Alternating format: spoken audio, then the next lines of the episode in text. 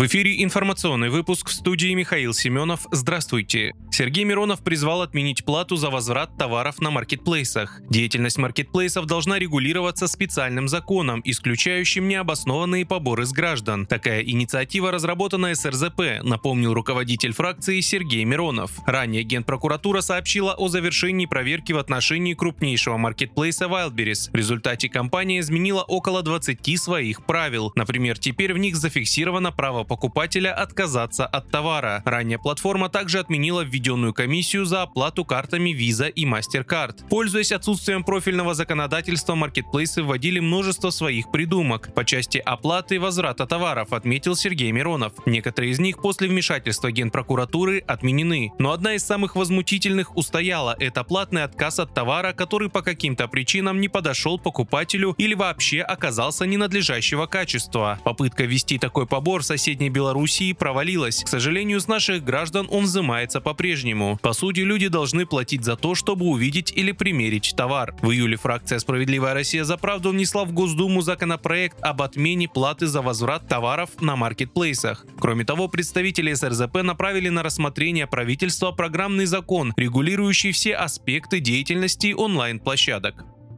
Силами противовоздушной обороны в подмосковном городе Электросталь была отражена атака беспилотника, который летел на столицу. Об этом в воскресенье сообщил мэр Москвы Сергей Собянин. Силами ПВО в городском округе Электросталь отражена атака беспилотника, летевшего на Москву. На месте падения обломков по предварительным данным разрушений и пострадавших нет, написал он в телеграм-канале. Собянин добавил, что в настоящее время специалисты экстренных служб работают на месте происшествия.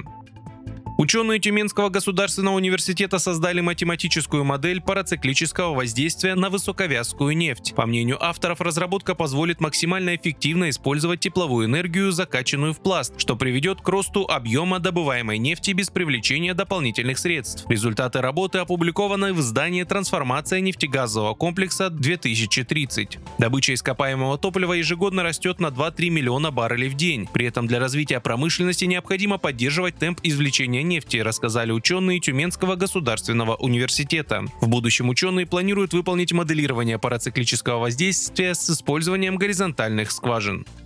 Экс-губернатор Кузбасса Аман Тулеев умер на 80-м году жизни. Об этом сообщил глава региона Сергей Цивилев в телеграм-канале. Цивилев напомнил, что Тулеев возглавил Кемеровскую область в тяжелое время, когда шахтеры сидели на рельсах, перекрывая движение на Транссибе, и сумел вывести из кризиса. По его словам, жители региона помнят Тулеева как истинно народного губернатора, который в своей деятельности всегда на первое место ставил интересы людей. Напомню, Аман Тулеев возглавлял Кемеровскую область более 20 лет с 1997 по 2000 2018 год. Вы слушали информационный выпуск. Оставайтесь на справедливом радио.